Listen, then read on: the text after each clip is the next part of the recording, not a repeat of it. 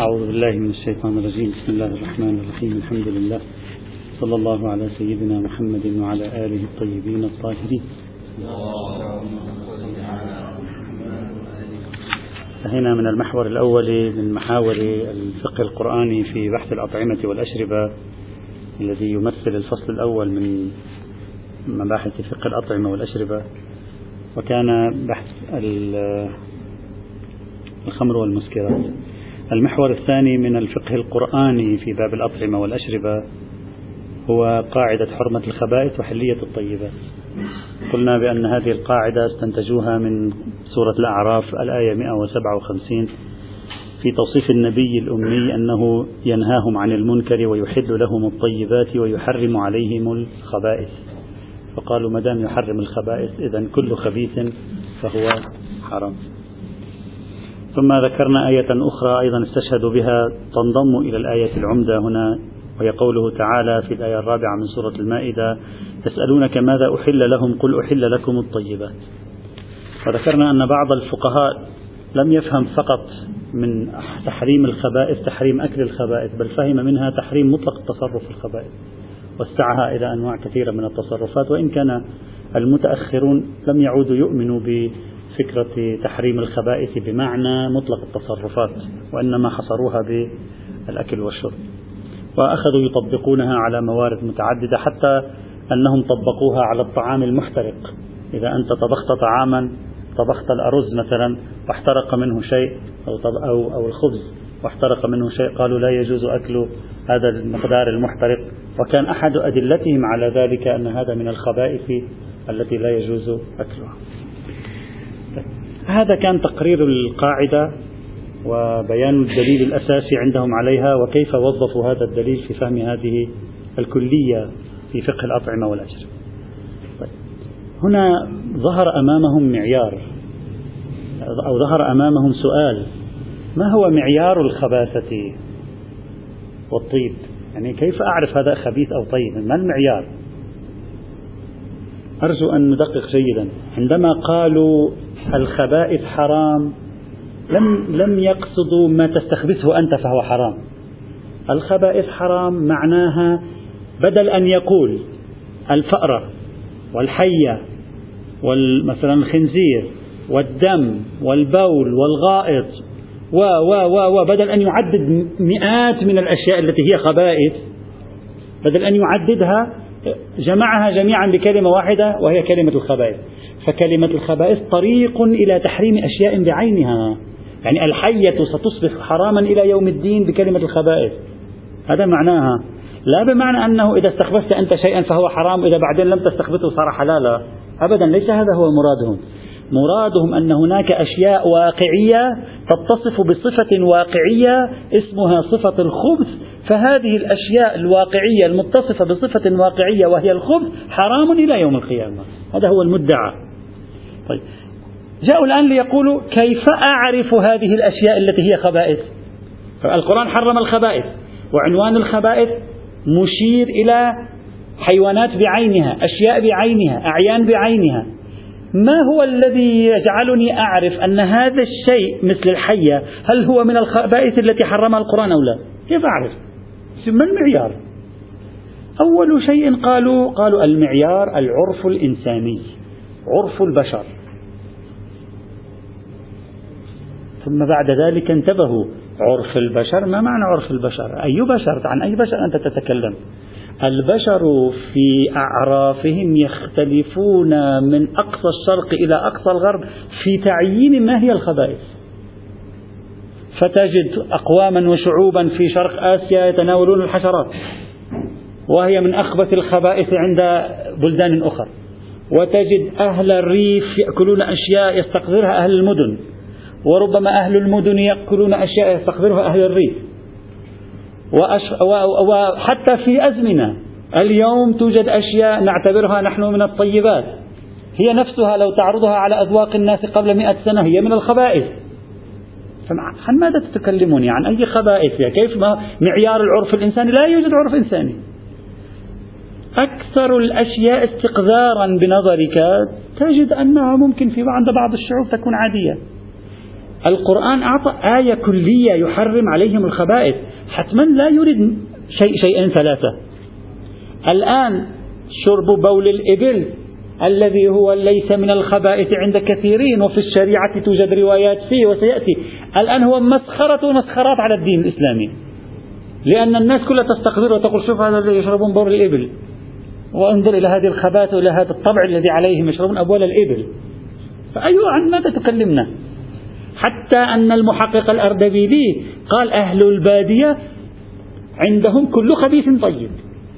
أهل البادية ما عندهم هذه أعراف أهل الحضر. كان أحدهم يحدثني كان يقول كان كنا في في الصف في المدرسة وهناك شخص من من أهل البادية في بعض البلدان العربية. فقال كان تمر الذبابة من أمامه يلتقطها يأكلها.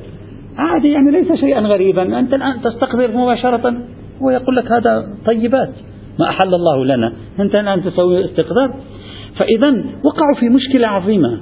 قالوا إذا نرجع للعرف الإنساني معيارا. لا نحصل على شيء. لا ينضبط. لا يوجد ضابطة. تقول لي العرف الإنساني هذا. أجلكم الله. الصراصير. سسك عند العرف الإنساني الذي هو حرام في بعض الأماكن شعوب ليس يعني نفر أو نفرين خلاف الطبع. شعوب تأكل بشكل طبيعي. ليس أمرا غريبا. من هنا بدأوا يفكرون في ما هو المعيار الذي يمكن أن نضعه ليعرفنا ما هي الخبائث التي حرمها القرآن وما هي الطيبات التي أحلها القرآن. بدأوا يفكرون في معايير فذكروا مجموعة من المعايير. هي التي سنتوقف عندها الآن. المعيار الأول.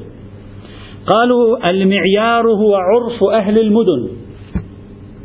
هذه ذكرتها. أهل المدن هم المعيار. ونقل ذلك المحقق الأردبيلي عن بعضهم. قال بأنهم قالوا المعيار هو عرف أهل المدن.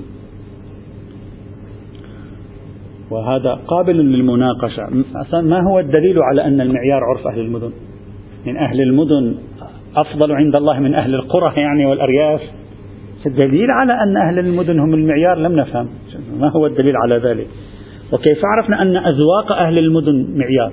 بل أكثر من ذلك. أهل المدن أيضا ليس عندهم ذوق واحد. أهل المدن في هذا البلد لديهم ذوق يستطيبون شيئا. في بلد آخر ما استطيبه أهل المدن في هذا البلد يستقذرونه أشد الاستقذار. وأعطينا الآن بعض الأمثلة. وهم أهل المدن أيضا. بل حتى أهل مدينة واحدة. إذا تقول مدينة واحدة. حتى أهل مدينة واحدة. في زمان قد يجدون شيئا من من الطيبات. في زمان آخر يستقذرونه خاصة بعد تحول الذوق العالمي بفعل الإعلام.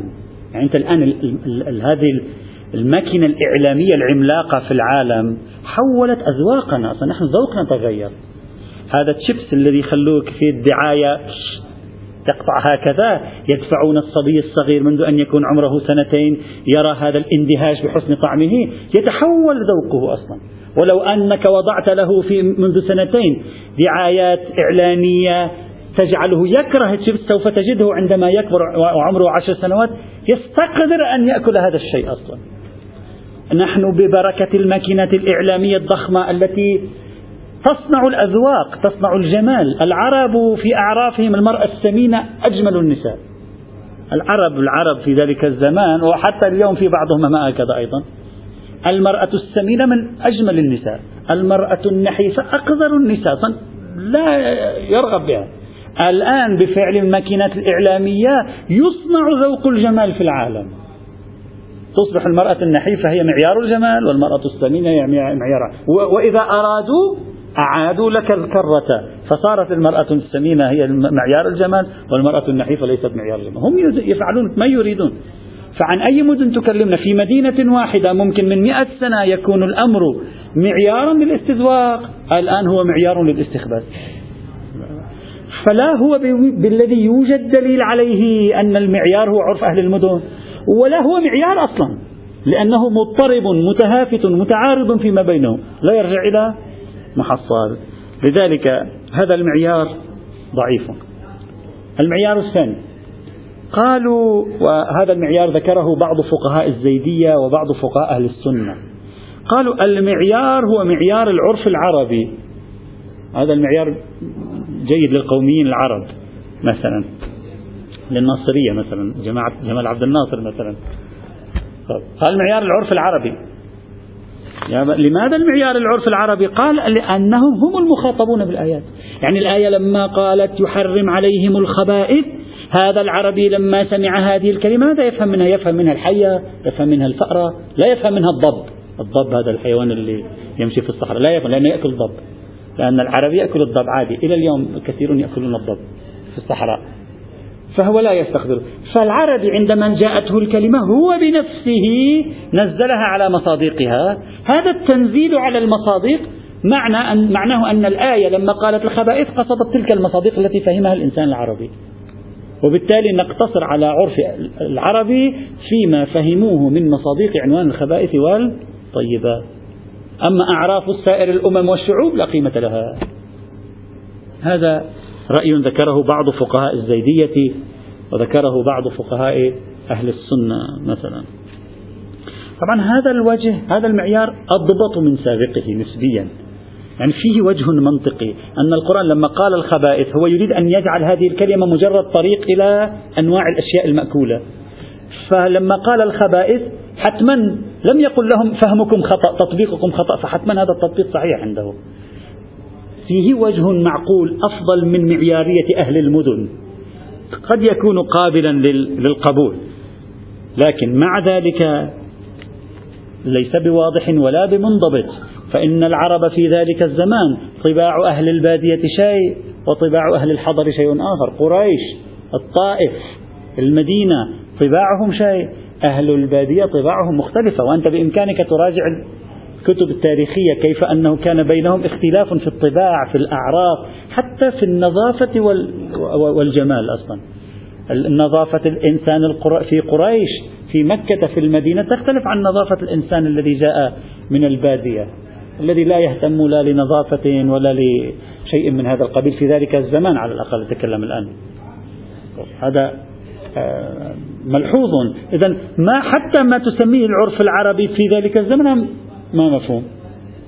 بل عندما تقول العرف العربي من قال لك العرف العربي إلى يومنا هذا حجة أصلا؟ وهذا أيضا حصل فيه تحول في الاستذواق وحصلت فيه يعني تغييرات جذرية جيلا بعد جيل.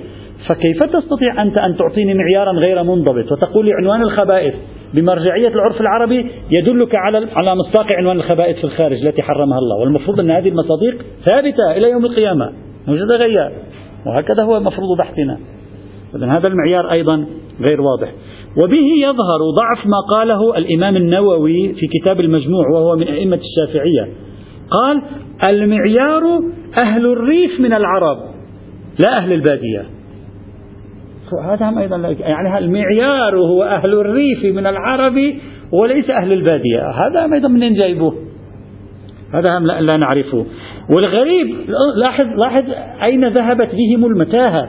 قال فإذا اختلفوا إذا أهل الريف اختلفوا من العرب قال قدم الأكثر.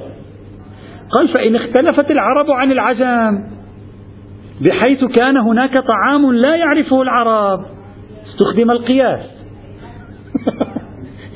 هذا يدعوك إلى الحيرة. ما الذي حل بهم وهم يحتارون في كيفية التعامل مع هذه الآية؟ وقيل وهذا يقوله النووي يقول وقيل تتبع قريش عند الاختلاف. قريش هي ذوقها هو المعيار الصحيح. هذا أيضا لأن التكلفات في تكلفات. كما هو واضح لا هناك آية تدل على ذلك لا هناك رواية تدل على ذلك لا هناك شيء منضبط يدل على ذلك. وكذلك ما, ما ذكره ابن قدام الحنبلي في كتاب المغني. ابن قدام الحنبلي ماذا قال؟ قال العبرة بعرف أهل الحجاز ما قبل العرب. قال عرف أهل الحجاز. خاصة فقط من أهل الأمصار لأنه نزل القرآن فيهم وهذا أيضا هم غريب إذا كان نزل القرآن فيهم فيجب أن نقول سورة الأعراف التي فيها آية تحريم الخبائث مكية فنزلت في مكة. فالمفروض أن نكون أهل مكة وليس أهل الحجاز. صحيح؟ يعني نحن نحن أشبه ما نكون بمتاهة أشبه ما يكون نص القرآني يضع عناوين كلية وهو يخاطب عشرة أشخاص كانوا في مكة المكرمة. حتى عنوان أهل الحجاز هم لا ينضبط. ولا مبرر له بل المفترض أن نذهب إلى عنوان مكة مثلا. وكلها تحكمات في تحكمات أرادوا من خلالها أن يفروا من عدم وجود معيار وضابط حاسم يمكن من خلاله اكتشاف الأعيان التي اعتبرها المولى تعالى خبائث معيار ثالث. إذا صار المعيار الأول الذي ذكرناه معيار أهل المدن. المعيار الثاني معيار العرف العربي. المعيار الثالث ما ذكره المقدس الأردبيلي رحمة الله تعالى عليه. اختار رأيا جديدا أردبيلي.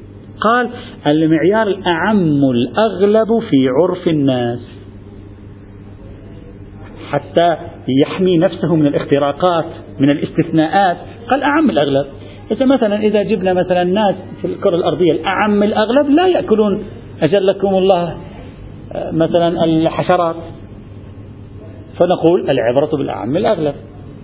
يعني انضبطنا لا العرب هم العبرة لا العجم هم العبرة لا الريف هم العبرة لا المدن هم العبرة أبدا ولا الحجاز. العبرة الأعم الأغلب. فأنت تنظر في ما هو الأعم الأغلب في الأعراف. تعمل على الأعم الأغلب. مثلا لحم الضأن الأعم الأغلب من الأعراف لا يستقدرونه بينما الحشرات الأعم الأغلب يستقدر صحيح يوجد شعوب أو قلة من البشر لا يستقدرونه لكن المعيار هو الأغلب. فإن الشرع يبني على الأعم الأغلب حينئذ. هذا معيار قدمه المحقق الأردبيلي رحمة الله تعالى عليه في كتابه مجمع الفائدة والبرهان. قال العبرة بالأعم الأغلب. وطبعا واضح كلمة الأعم الأغلب يريد أن يخلص نفسه من مشكلة الاستثناءات الكثيرة ومن مشكلة التضاربات الموجودة في بعض الأعراف فجعل الأعم الأغلب هو المعيار. طيب. نسأل. ماذا يريد المحقق الأردبيلي من كلمة الأعم الأغلب؟ ما هو مراده من مفردة الغلبة؟ إذا كان مراده الوجود الإنساني كله على امتداد الزمان والمكان فهذا من المستحيل تحقيقه. نحن لا ندري يمكن البشر سيعيشون بعد خمسين ألف عام والأعم الأغلب الذي سيأتي سيكون يستقدر أشياء نحن الآن لا نستقدرها إذا كان مراده الأعم الأغلب من البشر في جميع الأزمنة والأمكنة الماضية والحاضرة والمستقبلة فهذا التحقيق ما هو الغلبة فيه يكاد يشبه المستحيل. الحق والإنصاف يقال لا نعرفه. أشبه بمعيار لا قيمة له. وأما إذا قصد الأعم الأغلب في كل زمان يعني نحن الأعم الأغلب في هذا الزمان يقول مثلا الحشرات مستقذرة فيكون الحشرات مستقذرة وإذا كان كذلك هذا يلزم منه أن تكون الآية دالة على على الأعيان المحرمة دلالة نسبية لأن ممكن في زمن لاحق الأعم الأغلب من أهل ذلك الزمان يرون الحشرات غير مستقذرة فتصبح حلالا. يعني صارت اليوم حراما وغدا ستصبح حلالا. والمفروض أن عنوان الخبائث طريق إلى تحريم أشياء بعينها ثابتة إلى يوم القيامة. وأنتم ماذا تقولون. فأي أعم من أغلب حينئذ؟ أعم أغلب في كل زمان لوحده يلزم منه نسبية الحكم. الأعم الأغلب لجميع الأزمنة تحصيله يكاد يكون مستحيلا. الأعم الأغلب في هذه المدينة يعارضه الأعم الأغلب في مدينة أخرى. فصار الحكم نسبيا. فما معنى الأعم الأغلب في مثل هذه الحالة؟ لا يبدو واضحا الحكم الذي بل أكثر من ذلك. هذا خلاف المبنى. نحن الآن نتكلم على التفسير الرسمي الأصلي للآية الذي يقول عنوان الخبائث عنوان طريق إلى أشياء بعينها. يعني بدل أن يقول الله الحية حرام قال يحرم الخبائث. أما تفسير تحريم الخبائث لأن المراد منه يحرم عليك الشيء الذي تستخبثه أنت ولا يحرم عليه الشيء الذي لا يستخبثه. هذا ما لنا علاقة فيه ليس هذا هو بحثنا. هذا رأي آخر في تفسير الآية.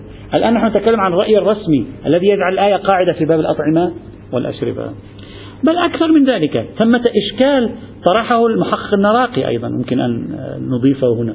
قال هناك أشياء كثيرة يستقذرها الكثير من الناس لكنهم لا يصفونها بالخبيث الآن الأدوية بسبب ثقافة اللذة وتسهيل الأمر على الإنسان صاروا يضيفون إليها أشياء بحيث الإنسان يستغرق الأدوية.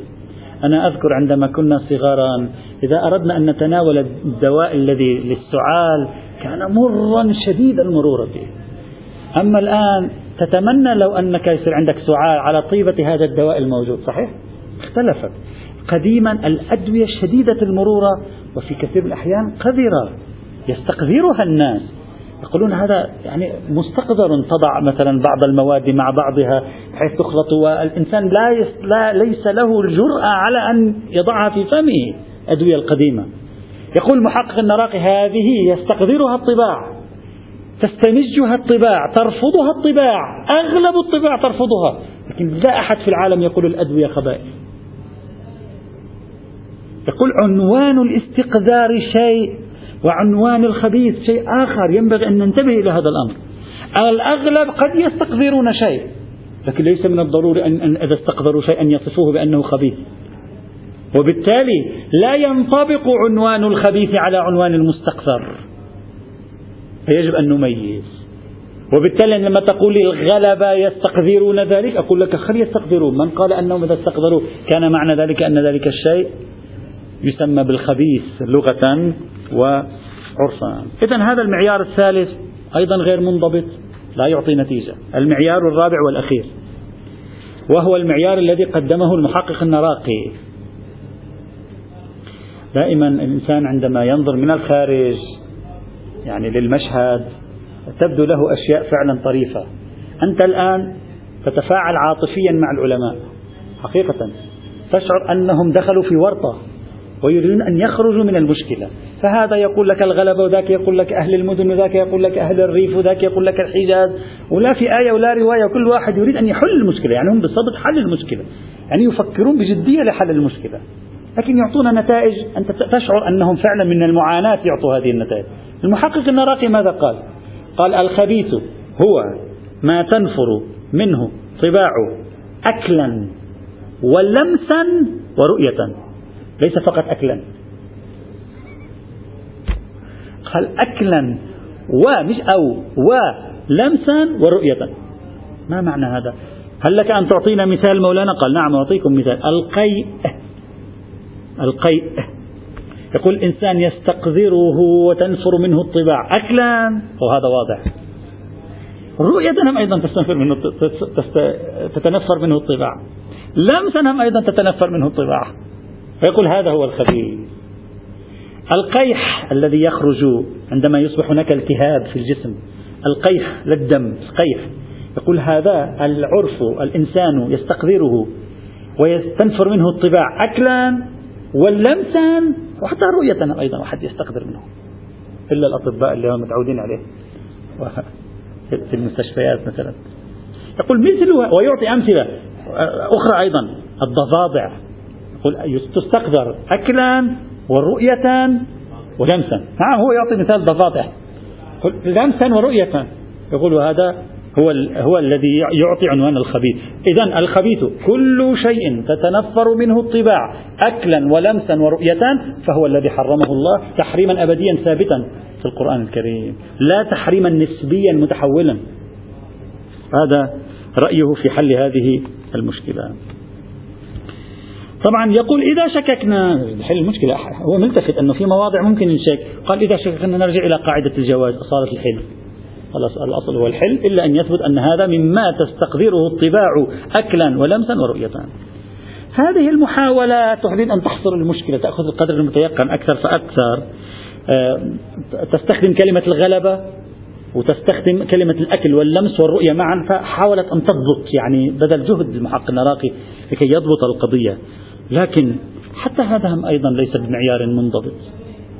هو الآن لاحظ هو بنفسه يعتبر الضفادع على أنها مستقذرة منافرة منها الطباع أكلا ولمسا ورؤية أنا إذا أسألكم الضفادع فعلا رؤية تستقذرها رؤية هلا يخلون على التلفزيون ناشونال جيوغرافي يخلون مشاهد الضفادع رائعة في جمالها.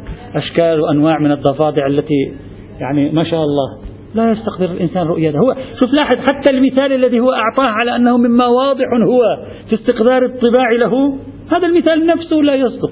معناه أنه نسبي في بعض المواضع تستقذره الطباع. والدليل هو نفسه هو قال نستقذر حتما هذا ليس حالة شخصية عنده ربما في محيطه موجود هذا. ولكننا نحن اليوم لا نشعر باستقذار رؤية الضفادع إطلاقا أبدا. هذا ليس شيئا. آه، مثلا هو من الأمثلة التي يمثلها يقول مدفوع الكلب. الآن. مدفوع الكلب إذا يبس يستقذر هذا يستقذر. حتى لو كان غير يابس أيضا كثير من الناس لا تراه أنه مستقذر. يعني إذا يابسا ليس ليس مستقذرا آه، عند بعض الناس مثلا. أقول المراد هذه الأمور تتحول بتحول الطباع. تحول الطباع أمر له علاقة بالبيئة بالمناخ له علاقة بالتربية له علاقة بالإعلام. له علاقة بالحالة النفسية للإنسان. كل هذه العناصر تكون ذوق البشر. قد يلتقون في مساحة وقد يفترقون في مساحة. وبالتالي من الصعب أن تضع معيارا انضباطيا كليا يثبت على امتداد التاريخ. إلا في مواضع يمكن مورد موردين ثلاثة قد قد نلتقي عليها. أو مواضع محدودة للغاية. والآية واضحة في أنها بصدد تقعيد قواعد كلية. يحرم عليهم الخبائث يحل لهم الطيبات يأمرهم بالمعروف ينهاهم عن المنكر يضع عنهم إصرهم هذه كلها عبارة عن قواعد كلية. فحمل الخبائث على موردين ثلاثة أربعة لا, يكون لا يكاد يكون له معنى. أما غيره فهو غير منضبطين. إذا مشكلة الانضباط مشكلة عسيرة في طريقة معالجة هذه الآية القرآنية الكريمة. طيب الآن قررنا طرحهم للاستدلال بالآية القرآنية الكريمة. ثم بعد ذلك المشكلة التي واجهوها وهي مشكلة المعيار والضبط. ورأينا أنهم ذكروا معايير وضوابط كلها في مجال للمداخلة فيها لأنها هلامية. الآن نرجع من جديد إلى أصل الموضوع. هل الآية أصلا هل الآية تدل على تحريم الخبائث أو لا؟ أصلا لها دلالة على تحريم الخبائث بحيث تنفعنا في باب الأطعمة والأشربة أو لا. أصلا أصل الموضوع الآن انتهينا. انتهينا من تقرير دليلهم ونتائج دليلهم والمشكلة التي واجهتهم انتهينا. الآن نرجع نحن الآن نريد أن نبحث في الآية.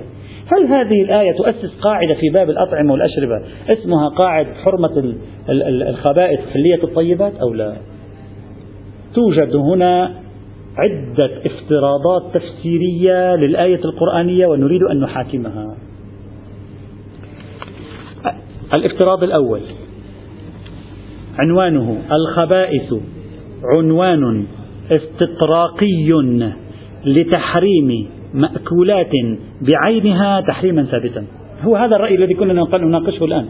يعني كلمة الخبائث هي عبارة عن كلمة مختصرة يقصد منها تحريم الحية والضفدع والحشرات والأرنب وإلى آخره.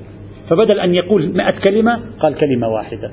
فهذه هي الخبائث والخبائث هي هذه بعينها بعينها تحريما ثابتا إلى يوم القيامة. هذا هو الرأي الأول.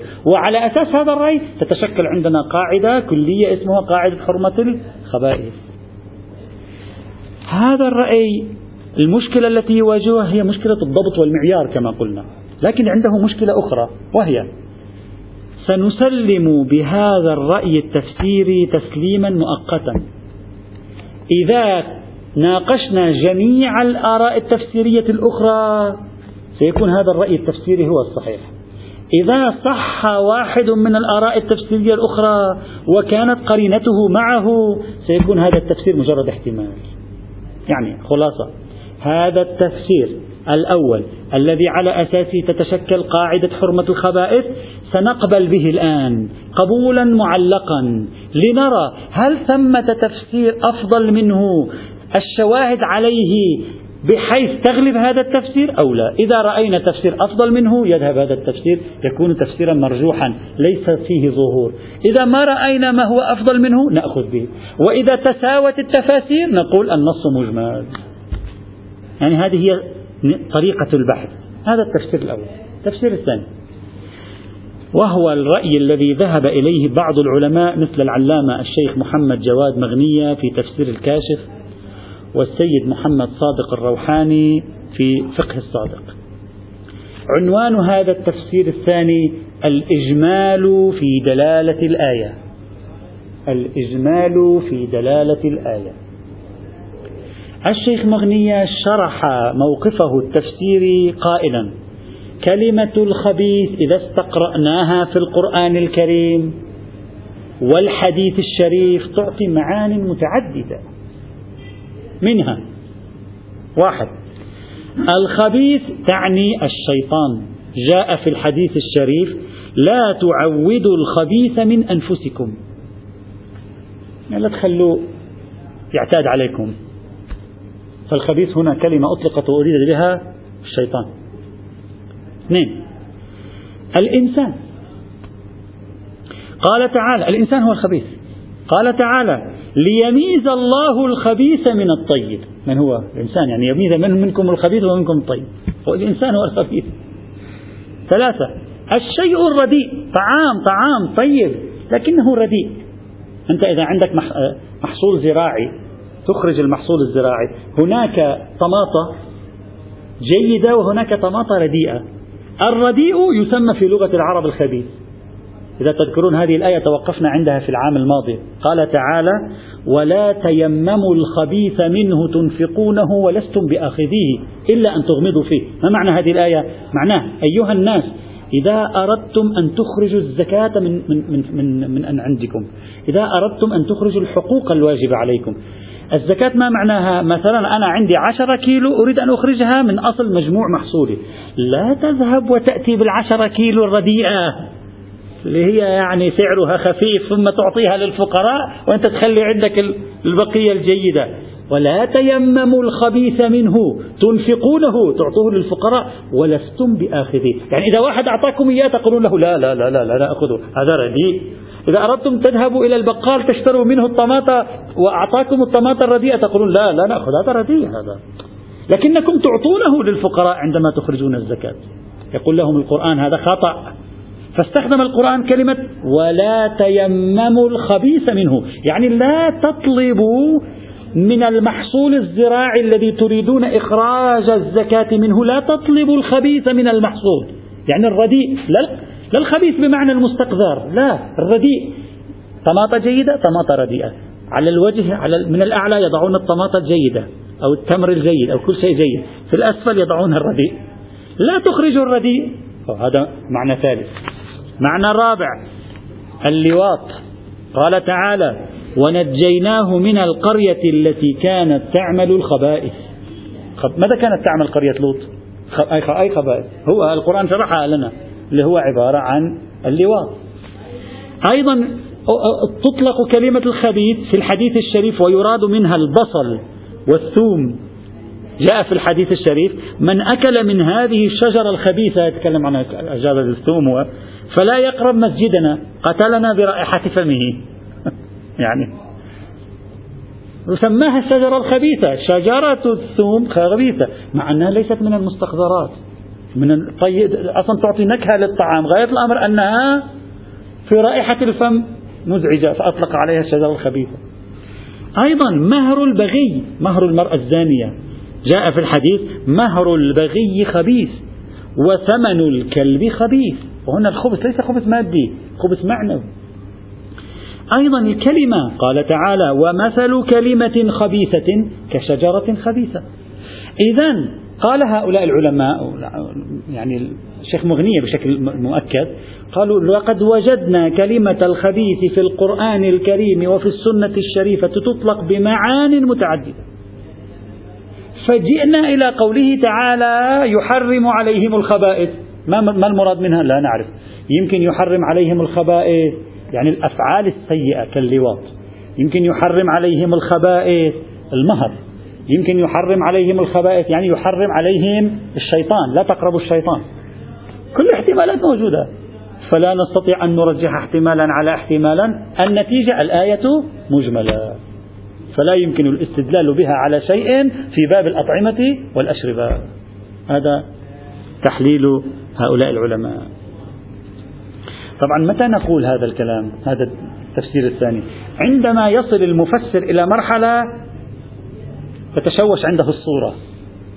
الصورة تتشوش يقول في إجمال. الآن لا نستطيع أن نقول في إجمال. لماذا؟ يجب علينا أن ننتظر قليلا اليوم وغدا حتى نشوف التفاسير الأخرى التي ذكروها أو قد نذكرها.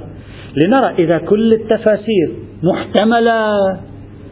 كل التفاسير محتملة. نعم نقول الآية مجملة. أما إذا تفسير من التفاسير التي سنذكرها وجدنا أن قرينته معه اللفظ ظاهر فيه. هناك شاهد عليه. سنقول حينئذ لا إجمال. فإذا لا نستطيع أن نحكم على هذا التفسير بأنه باطل أو صحيح قبل أن نكمل جولتنا في التفاسير المحتملة للآية ونرى الموقف من كل التفاسير. إذا الموقف كلها محتملة. لا ترجيح. نقول إجمال صحيح. الحق مع الشيخ مغنية. إذا كان واحد منها صحيح والدليل هو معه نقول الحق ليس مع الشيخ مغنية هناك دليل على تفسير بعينه. إذا أيضا هذا التفسير الآن معلق على رصد سائر التفاسير. التفسير الثالث وهو التفسير الذي قدمه السيد الخوئي رحمة الله تعالى عليه وتبعه بعض العلماء. أنت بس تقول السيد الخوئي دائما في ثلاث أربع علماء تحته عادة يتبعونه في رأيه. فتبعه جماعة من العلماء. سيد الخوئي ماذا قال؟ أرجو التركيز جيدا. سيد الخوئي قال لا يراد بالخبائث الأشياء التي تستقذرها الطباعة. أبدا. لماذا سيدنا؟ قال لأن الآية الكريمة بصدد وصف الصفات تقديم الصفات الكمالية للنبي. نبي الأمي الذي يجدونه مكتوبا عندهم في التوراة والإنجيل يأمرهم. هذا كله وصف ومدح للنبي صلى الله عليه وعلى آله وسلم. فإذا كان المراد بيان الخبائث التي تستقذرها الطباع أي كمال هذا؟ يحرم عليهم الخبائث. ما هو الخبائث هم لا يأكلونها صحيح؟ هم أصلا لا يأكلون. مستقذرة عندهم. فما الخصوصية الإضافية في النبي؟ لا توجد خصوصية إضافية فيه. هذه ليست صفة كمال. صفة كمال يعطي شيء إضافي يقدم شيء إضافي النبي. مش أنه يقول لا تأكلوا الأشياء التي أنتم لا تأكلونها عادة. هي مستقذرة لا يأكلونها. طيب. إذا ما هو رأيك سيدنا الخوئي في المراد من كلمة الخبائث هنا. قال المراد من الخبائث هنا الأعمال الخبيثة. يعني الأعمال السيئة. يحرم عليهم الخبائث يعني يحرم عليهم الأعمال السيئة. يحل لهم الطيبات يعني يحل لهم الأمور الطيبة الأعمال الطيبة. دليلك على ذلك سيدنا قال القرآن. فإن القرآن استخدم كلمة الخبائث بالجمع. قال تعالى ونجيناه من القرية التي كانت تعمل الخبائث. والمراد من الخبائث هنا الأفعال السيئة التي كانوا يفعلونها. وهذه قرينة قوية في هذا المجال. ماذا يريد السيد الخوي؟ السيد الخوي يريد أن يقول الخبائث ليست وصفا للأشياء. مأكولات مشروبات إلى آخره. الخبائث وصف للأفعال. هذا هو الذي يريد السيد الخوي. السيد الخوي يقول الخبائث ليست وصفا للأشياء وصف للأفعال. إذا لا تشكل قاعدة في باب الأطعمة والأشربة أبدا لا تدل على شيء. لأنك إذا أردت أن تفسر, تفسر الآية بما ينفعك في فقه الأطعمة والأشربة لابد الخبائث تكون وصف للأشياء. اللي هي المأكولات والمشروبات. أما لما تجعلها وصف للأفعال والسلوكيات خلاص خرجت الآية عن موضوع الأطعمة كليا. في هذا المجال. يقول قد تشكل علي. يعني هو كأنه يقول قد تشكل وتقول كلامك يحتاج إلى تقدير في الآية. ويحرم عليهم الخبائث يعني ويحرم عليهم فعل الخبائث. أو ويحرم عليهم عمل الخبائث. وهذا تقدير. والأصل عدم التقدير. أجاب السيد الخوي قال لا. أنا لا أقصد هنا من كلمة الخبائث وصف الأفعال بأنها خبائث. أصلا كلمة الخبائث عنوان للفعل السيء.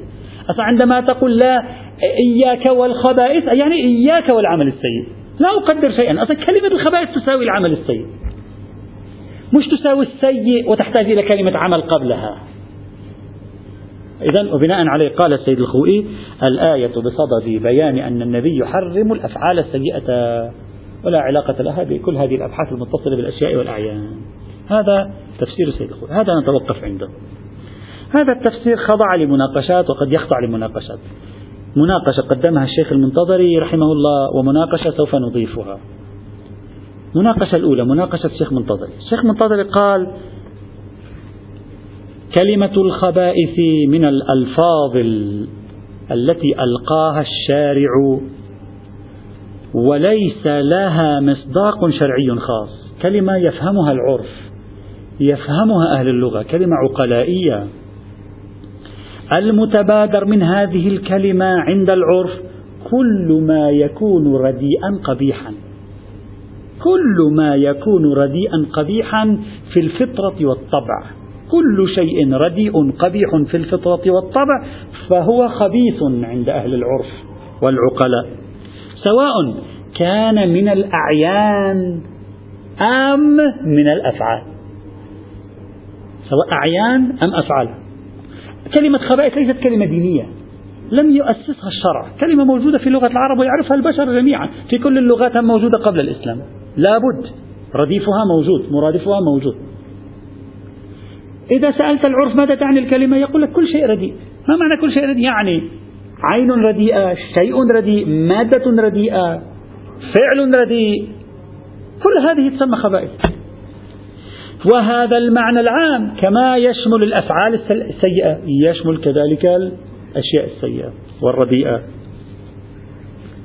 هذا يقول ولا دليل على اعتبار المفسدة في صدق الخبيث. مش بالضرورة يكون الأمر الخبيث فيه مفسدة يقول الشيخ المصري ليس من الضروري أن يكون الأمر الخبيث فيه مفسدة قد لا يكون فيه مفسدة. لكن تستخبثه الطباع وقد لا يكون فيه مفسدة. سيد الخوي يريد أن يجعل الخبيث هو الفعل الذي فيه مفسدة. لا ليس من الضروري بل حتى لو سلمنا أن فيه مفسدة يقول الشيخ المنتظري إن أكل الإنسان الأشياء المستقذرة عند الطبع الإنساني فيه مفسدة. أي مفسدة؟ مفسدة روحية. هذا الإنسان يدمر روحه بتناوله هذا الطعام القذر بتناول هذا الطعام الذي تستقبحه وتستقذره الطباع السليمة. فهذا مفسدة راجعة على روحه ولو لم تكن مفسدة راجعة على جسده وبدنه. هذا حاصل إشكال الشيخ المنتظري ويبدو أن السيد محمد حسين فضل الله يوافق الشيخ المنتظري في هذا عباراته في كتابه فقه الأطعمة. أيضا يبدو منها موافقة الشيخ المنتظري في الإرادة على السيد الخوئي بما قال. هذا الكلام جيد لكن يحتاج إلى تكميل سوف نشير إليه في المناقشة الثانية. لكن عندي تعليق طفيف على الشيخ المنتظري في آخر كلامه فقط. وهو أن الشيخ المنتظري اعتبر أن تناول الإنسان للأعيان المستقذرة فيه ضرر روحي وفيه مفسدة روحية وهذا شيء لم نفهمه. يعني من أين أتى أن أن تناول الإنسان للأشياء المستقذرة عند الطباع فيه آه، ضرر روحي؟ هذا يحتاج إلى دليل. ليس ضرر بدني ضرر روحي. إذا أفرضوا شخص على خلاف طباع الناس يحب الأشياء التي يستقذرها الناس. يحب أكل الحشرات التي يستقذرها أغلب الطبع الإنساني؟ من قال أن تناول هذا الإنسان في ظرف عدم استقذاره؟ من قال أن هذا فيه مضرة روحية؟ يحتاج إثبات هذا. من قال هذا فيه مفسدة روحية؟ لا ندري. هذا محض ادعاء. عندما يقول بل حتى لو قلنا بأن عنوان الخبيث فيه مفسدة تناول المستقذرات من المأكول والمشروب فيه مفسدة روحية. هذا يحتاج إلى دليل لم نلحظ دليلا فيه. نعم قد يكون تناول المستقذرات أمام الناس فيه مفسدة روحية من حيث أن الإنسان يتعرض للهتك الاجتماعي. ممكن. لكن بينه وبين نفسه لم نتعقل شيئا من ذلك. وعلى أي حال هذا إشكال الأول إشكال الشيخ المنتظري وهو إشكال وهو جزء من الإشكال في الحقيقة. الإشكال الثاني وهو ما سنذكره إيرادا على كلام الشيخ آه، كلام السيد الخوئي ونقول ما طرحه السيد الخوئي على عدة احتمالات عدة أوجه عدة مداخل كله قابل للمناقشة. تأتي إن شاء الله تعالى. ثم بعد ذلك ننتقل آه، بعد إبطال نظرية السيد الخوئي ننتقل إلى محاولة الإمام الخميني وهي مهمة في هذا الموضوع. الحمد لله رب العالمين.